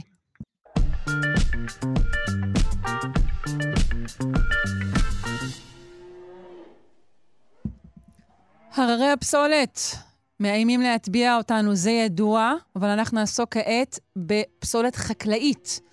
טכנולוגיה חדישה מציעה שיטה זולה וירוקה לצמצום נזקי הפסולת החקלאית. אנחנו רוצים לפנות לרימה גנאים, דוקטורנטית למדעי הסביבה, בית הספר פורטר ללימודי הסביבה וכדור הארץ באוניברסיטת תל אביב, והיא גם אחת מאורחות המחקר על הטכנולוגיה החדישה הזו. בוקר טוב. בוקר טוב. כמה פסולת חקלאית אה, יש לנו שאנחנו צריכים להתמודד איתה, ולמה היא לא פשוט אחלה של פסולת שאפשר להשאיר בחוץ ולשמוח? בסביבה שלנו אנחנו מייצרים כמויות אדירות של פסולת פלסטיק, בין אם זה עלי זית, עקר, אה, פסולת אה, שפכים מבתי בד או פסולת חקלאית מבתי אריזה, זה יכול להגיע לעשרות ומאות אה, אה, טונות של פסולת. ובמחקר שלנו אנחנו בעצם מנסים להפוך את הפסולת החקלאית הזאת ממטרד סביבתי ותברואתי למשאב חיוני על מנת לייצר פלסטיק מתכלה. אז רגע, ההנחה שלי שפסולת חקלאית היא הרבה יותר סבבה מפסולת שאינה חקלאית היא הנחה שגויה. כן, אנחנו, אנחנו גם במחקרים המשכיים שלנו, אנחנו גם מעוניינים להשתמש או בעצם להפוך פסולות שונות, כמו למשל פסולת תעשייתית או פסולת של בתי חולים, או גם פסולת עירונית, כמקור לייצור של חומרים אה, בעלי ערך. אוקיי, okay, אז נגיד באמת אה, ציינת כל מיני סוגים של פסולת חקלאית, מה ניתן לעשות ממנה ואיך? אז אנחנו בעצם אה, משתמשים בפסולת החקלאית הזאת כמקור מזון לחיידקים על מנת לייצר אה, אה, פלסטיק ביולוגי שהוא מתכלה, אז בעצם יש לנו חיידקים שמייצרים חומרים מסוימים שיש להם תכונות מאוד דומות לפלסטיק העשוי מנפט, ולכן אנחנו בעצם ממצים חומרים אורגניים כמו למשל סוכרים שנמצאים בתוך פסולת חקלאית ומשתמשים בהם כמזון אה, לחיידקים על מנת לייצר את החומרים האלה. ספרי עוד קצת על החיידקים האלו, שמזונן עשו, עשוי להציל אותנו, כן? כן, החיידקים האלו, החיידקים האלו אנחנו אה, מבודדים מאצות, אה, הם חיים בתנאי, אה, בתנאי ים, חיים בתנאים שיש בהם אה, מליחות גבוהה וטמפרטורה נמוכה, והתהליך הזה בעצם מאפשר לעשות תסיסה פתוחה רציפה ומפחית משמעותית את האנרגיה הדרושה לעיקור אה, של ציוד. אז החלקים האלה בעצם, אה, יש להם יכולת לייצר חומרים מסוימים שנקראים פולי-הידרוקסי אלקנואט, PHA, אה, ואלה אה, חומרים אה, שאפשר לעשות מהם פלסטיק ביולוגי מתכלה. אוקיי, okay, אבל איך זה עובד? אנחנו מבודדים את החיידקים מאותה עצה ימית, ואז איך כן. זה עובד בכמויות גדולות? הרי אנחנו מדברים פה על כמויות. כן, אה, בניסויים ההתחלתיים שעשינו, אנחנו גידלנו בנפחים יחסית קטנים. זה יכול להגיע ל-50 ml או 100 ml, אה, וכשהצלחנו באמת לייצר את החומר הזה ולגדל את החיידקים באופן אידיאלי, אנחנו, השלב הבא זה בעצם לייצר את החומר ולגדל את החיידקים בכמויות גדולות על ידי גידול החיידקים בנפחים גדולים, ושימוש בכמות גדולה של פסולת חקלאית, אה, וגם שיטות יעילות וירוקות על מנת להפיק את החומר הזה באופן הכי טוב.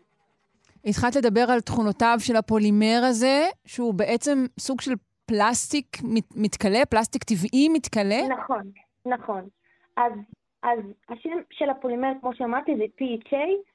אמ, יש לו תכונות מאוד דומות לפלסטיק העשוי מנפט, הפלסטיק שאנחנו משתמשים בו באופן יומיומי.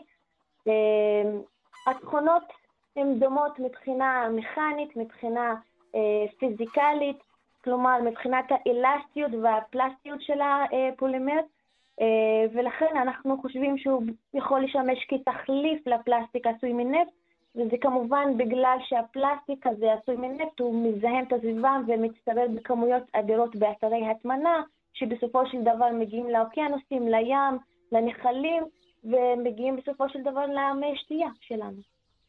האם יש אה, אלו שהם חסרונות שגיליתם לפולימר הזה, או שכרגע הוא נראה פשוט מצוין? היתרון של הפולימר הזה שהוא מתכלה תוך שלושה עד שישה חודשים, וזה כמובן תלוי בסוג הפולימר, בסוג החיידק ובשיטת ההפקה. החיסרון היחידי והעיקרי של הפולימר הזה זה שהוא יקר.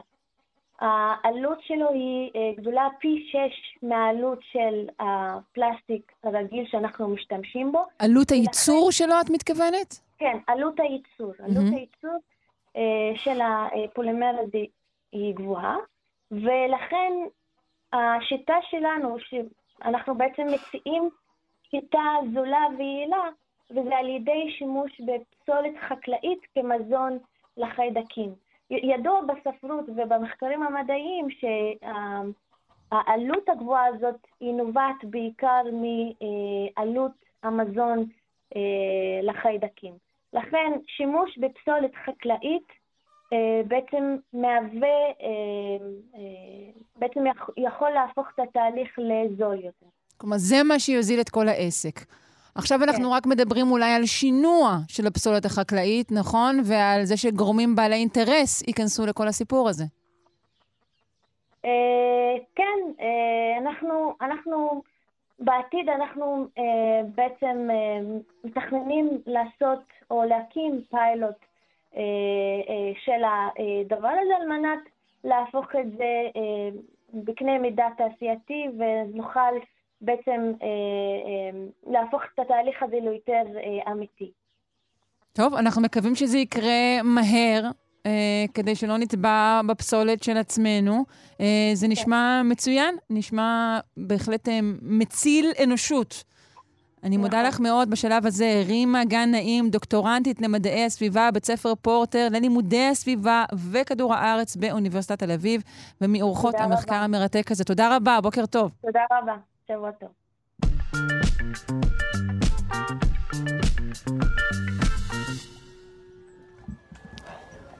חובבי הנדל"ן האספו אחוזה חקלאית עתיקה מהממת אה, נחשפה, היא בהחלט לא למכירה, אה, אני סתם אומרת. אה, זאת אחוזה שכנראה ננטשה בחופזה, אה, והיא אה, יכולה ללמד הרבה מאוד על החיים בגליל. נפנה לדוקטור אמני אבו חמיד, ארכיאולוגית חוקרת ברשות העתיקות ומנהלת החפירה. בוקר טוב. איך גיליתם את האחוזה הזו? אה, גילינו בחפירות ארכיאולוגיות של רשות העתיקות, אה, כחלק מפרויקט המוביל ההפוך של חברת מקורות. ואז בחפירה התגלו השרידים של ה... רגע, רגע, רגע. כלומר, החפירות נעשו כ- כחלק מ- מ- מ- מעבודות שקשורות למים? כן, כן. אז uh, יש את פרויקט המוביל הפוך, להטמנ... כאילו, הטמנת uh, ים התיכון והובלתם לכנרת. וכחלק מהפרויקט הזה, אז רשות העתיקות בדרך כלל עורכת סקר סקר פיתוח לפני תחילת כל פרויקט, ואז הקו של מקורות עובר אה, סמוך לחורבה שבה נחשף האתר. כלומר, זה, זה סקר שהוא סקר קבוע שעושים לפני כל עבודה בסדר גודל כזה, כדי לוודא שאנחנו לא כן. משמידים שם אה, אה, את ההיסטוריה. ואז כן. נחשפת האחוזה הזו, מאיזו שנה היא? היא מימי השנייה לפני הספירה, שזה בערך 2,100 שנים מהיום. מה מצבה? באיזה מצב היא השתמרה? מה שהיה מדהים זה ההשתמרות הטובה ביותר של האחוזה אה, והשרידים שנמצאו בתוכה. אז אה, זה היה ממש משהו מאוד ייחודי, וממצאים מהתקופה הזו בגליל עם השתמרות כזו, כאילו חסרים לנו. אילו חפצים נמצאו שם? בתוך האחוזה מצאנו קנקני אגירה שעמדו במקומם, שהיו פעם, שהגרו בהם שמן, תבואה, מצאנו משקולות נול שהיו מונחות, כמעט 80 משקולת נול שהיו מונחות על מדף בבחינה של אחד החדרים, וגם מהם אפשר ללמוד על תעשיית צמר וגידול צאן שהיה סביבת האחוזה. מצאנו גם כלי עבודה מברזל עם השתמרות גם טובה ביותר, שגם מלמדים אותנו על החקלאות ושיטות החקלאות ואולי הגידולים שהיו בסביבה של האחוזה. את מתארת באמת מבנה שכמו שאמרתי, נראה שננטש באמצע העבודה, נכון? כן, זה מבנה שננטש... אה, באמצע החיים. אנחנו, כן, אנחנו מניחים שהצורת הנטישה של האתר הייתה באופן פתאומי של איום קרב למתיישבים במקום. הם קמו, אספו את כל החפצים יקרי הערך שיכלו לקחת איתם ולצאת מהר מהמקום. הם השאירו הדברים שפחות חשובים להם ואולי קשה להם אה, לשאת, ואז אלה מה שאנחנו מוצאים, והם מאוד חשובים לנו כארכיאולוגים, מלמדים אותנו על חיי היום-יום של המתיישבים במקום. איזה סוג של איום זה יכול היה להיות? זהו, אז אנחנו, מה שאנחנו יודעים על התקופה הזו מבחינת אה, אירועים היסטוריים, יש את ממלכת אה, החשמונאים, שאנחנו יותר מכירים אה, מבחינה היסטורית ומקורות היסטוריים עליה באזור יהודה, ואנחנו יודעים שבתקופה הזו היא מתפשטת, מתרחבת. אז אה, בתוך בין השרידים גם מצאנו סימנים על אה, ממצאים שיכולים להיות מזוהים עם אה, אה, החשמונאים. אז לכן לזה יש חשיבות מאוד גדולה. אז יכול להיות שלב של כיבוש של המקום, אנחנו, הזהות של המתיישבים עדיין זה במחקר, אבל... כלומר, אנחנו לא יודעים בעצם מי היו האנשים שחיו שם? כן, בשלב הזה לא יודעים, אבל זה כנראה קשור ל... לתקופה הזו, ומבחינתנו אנחנו לא יודעים הרבה על הגליל בתקופה הזו, ולכן על התחלת ממלכת החשמונאים והתיישבות באזור הגליל די חשיבות, חשיבות מאוד גדולה. בעצם למה אנחנו לא יודעים הרבה על הגליל בתקופה הזו? בגלל שאין הרבה מבחינת מקורות היסטוריים. לכן הממצא הארכיאולוגי הוא די חשוב ודי משמעותי שדרכו אנחנו אפשר אולי לשחזר חלקים שחסרים לנו מבחינה היסטורית. ההיסטוריה, כאילו המקורות היסטוריים משאירים לנו דברים כתובים על התקופה. הממצא הארכיאולוגי מספר, כאילו החפצים עצמם, הממצא עצמו יכול לתת לנו לשחזר את מה שהיה פעם. כן. זו תמונה שהיא שונה מאוד מתמונה שנותן לנו טקסט, זו באמת תמונה של החיים עצמם. כן. כש... אתם אה, בעצם, אמרנו, אתם בעצם אה, מקורות עובדת על, אה, על הנחת הקו, ואתם מגלים דבר כזה כל כך גדול. בעצם, מה קורה לעבודות בשלב הזה? לעבודות של מקורות? אז בשלב הזה בינתיים מקורות מחכה שקודם כל נסיים את התיעוד של האתר. הרשות העתיקות, בגלל חשיבות הממצא, אז הם מעתיקים את האחוזה. אה, בשלב מאוחר, וזה יישאר מוטמן עד שיגיע גוף מפתח ויהיה מעוניין אה, לפתח את האתר, ואז... מה זאת אומרת עד שיגיע גוף, המדינה לא עטה על הדבר הזה כמוצאת שלל אדיר ורב? כן, לא, אני אגיד לך. אנחנו, מה שאנחנו חופרים זה חלק קטן מהאתר, זה לא כל האתר. אז אנחנו חופרים חלק קטן, אבל כדי להשאיר, כאילו, כל אתר או חורבה שאנחנו משאירים, צריך להיות בהשגחה תחת גוף מאמץ של, למקום, כדי לשמור עליו, כדי לדאוג לה. הדברים, אי אפשר להשאיר את העתיקות. בוודאי. הם- אין גוף מאמץ קבוע לדברים האלו? לא, תלוי, לפעמים זה תחת מועצ, מועצה מסוימת, תחת, כאילו, תלוי. אז uh, את זה עדיין יהיה, אני חושבת, מקווה שבעתיד יהיה מישהי, כן, וירצה לקחת אחריות על האתר, ו, וכן יהיה כאילו מוגש ב, ל, ל, לאנשים. כן, אני, אני מודה שזה נשמע לי כמו משהו, שוב, שכל כל גוף היה, קודם כל שצריך להיות גוף אחד שבטח אחראי על דברים כאלו, ושכל הגופים אפילו ירצו לריב על זה. אה, האם, באמת, האם... אפשר. לא, לא יודעת, זה בראש שלי, את יודעת. כן. ואתם ממשיכים גם, באמת, אני מניחה שאם יש שם את המבנה הזה, אז מן הסתם כל הסביבה הקרובה עשויה להכיל עוד דברים מרתקים? אה, כן, האתר אה, עצמו הוא קיים, והוא אה, בינתיים לא נכפה. אנחנו חפרנו מה שכן אמור להיפגע, לפחות זמנית מבחינת הקו, אבל האתר עצמו קיים, ואפילו מה שכן אולי ייפגע ב- ב- ב- לטובת ה- אה, הפרויקט, אז יועתק וכאילו נשמור אותו אה, הוטמן מתחת לאדמה, לעתיד. מקווה שיהיה כאילו, כלומר, מטמינים, את- מטמינים את זה שוב באדמה, או מחזירים את זה?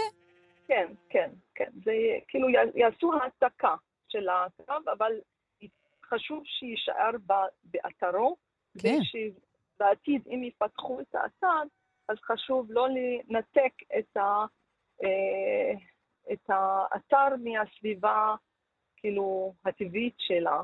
ואז מי שיבוא לבקר בעתיד, אז יבין איפה חיו ולמה הם בחרו במקום הזה אה, לבנות את האחוזה. נכון, שלא ציינו, זה ליד נחל ארבל, נכון? בגליל המזרחי? כן, כן.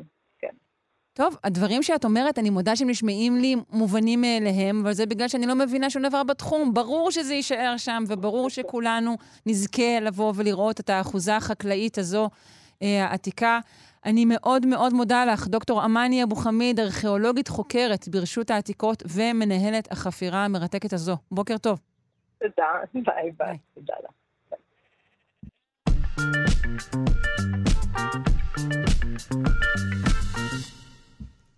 למקרה שלא שמעתם, ושמעתם, בואו, אל תעמידו פנים, היום יום ירושלים. אה, אנחנו רוצים אה, לשמוע בפינת הקתדרה למוזיקה שלנו על ירושלים, אה, החל בטעמי המקרא וכלה בבוני אם. נפנה, נפנה אה, מיד ליקיר הפינה ויקיר התוכנית, הפרופסור משה זורמן, מלחין, מנצח ומייסד הקתדרה למוזיקה, בשיתוף הדוקטור אסטרית בלצן. אה, זורמן, האם אתה על הקו שלנו? אנחנו על הקו, כן. ייי! יום ירושלים שמח לך. יום ירושלים שמח. והכנתי עבור יום ירושלים מספר קטעים מוזיקליים כמובן. שהדבר המדהים הוא כל מי שלומד תולדות המוזיקה פוגש את, הש... את ירושלים בכל התקופות, בכל התרבויות, זה דבר משותף שמחדש מדהים אותי כל פעם. אז נתחיל המרכזיות של ירושלים שנה. לאורך, לאורך כל ההיסטוריה? זה מה שאתה מתכוון שמדהים לאורך אותך? כל ההיסטוריה, לאורך כל התרבויות וכל Mhm. הדתות. כן. איכשהו זה מאחד אותנו, וזה תמיד, אנחנו יושבים ושומעים בכיתה, ופתאום אה, נזירים גרגוריאנים שרים ירושלים, אנחנו אומרים, זה שלנו, מה אתם עושים עם זה? יפה שאתה אומר מאחד אותנו, כן, זה מאחד אותנו וזה גם מפלג אותנו, אבל כרגע בתוך המוזיקה אנחנו כולנו מאוחדים. כן, אז נתחיל משירת קודש ונעבור לאט לאט לשירת חול ולשמחה ולששון.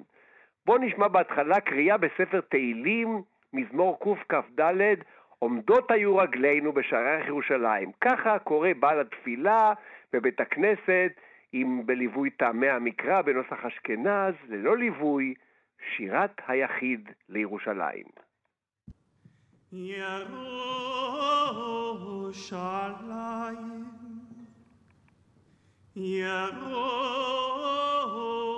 ירושלים, עומדות היו רגלינו בשערייך, ירושלים, ירושלים הבנויה כעיר שחוברה לה יחדיו. שאלו שלום ירושלים, ישליו אוהבייך, יהי שלום בחילך, שלווה בארמנותייך. אבל שרון, שימי לב, אנחנו נעבור מהתפילה בעברית לתפילה של נזירים נוצריים בלטינית, מימי הביניים, נשמע מזמור מתקופת ימי הביניים, מושר על ידי קבוצה של נזירים בנוסח שנקרא מזמורים גרגוריאניים. מה תוכנו? תוכנו היא עיר מבורכת, עיר שמימית, עיר של שלום ואהבה, עד שמאבנייך הקדושות נבנתה עיר של מלאכים. משום מה אורס באתה ירוזלם בלטינית. שלום ואהבה, מוקדש למצעד הדגלים. כן. בדיוק. ושימי לב כמה זה דומה, והנזירים שרים התחלה בקול אחד, ואחר כך לאט לאט מצטרפת מקהלה, וזה לא רחוק מהתפילה בעברית ששמענו עם טעמי המקרא. אורס באתה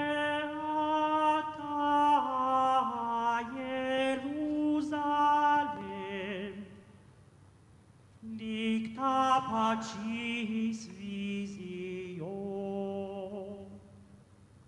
Quae construitur in celis. Vivis ex lapidibus. Et angelis coronata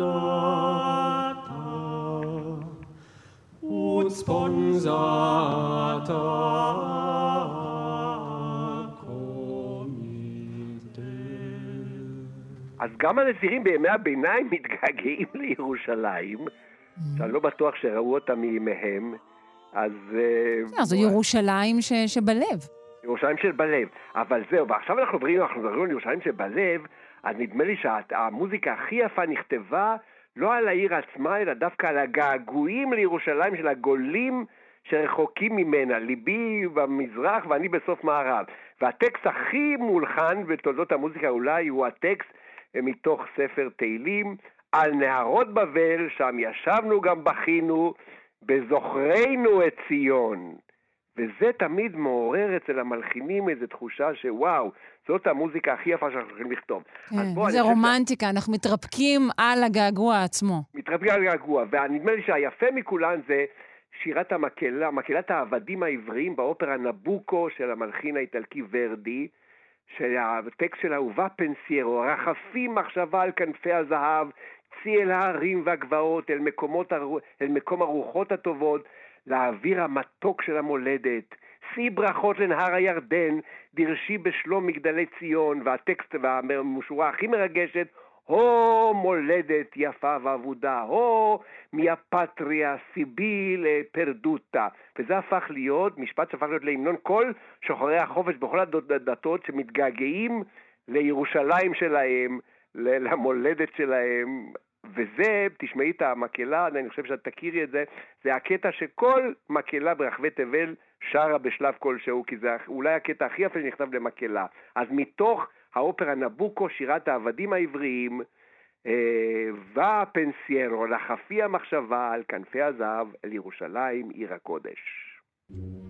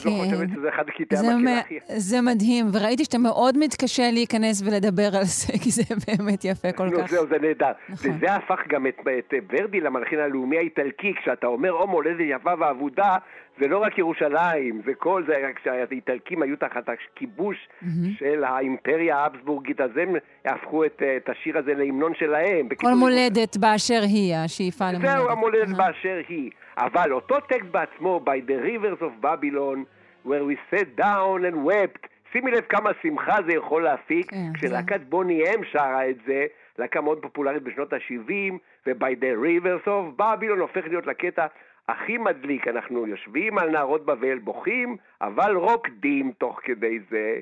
כיף. By the rivers of Babylon,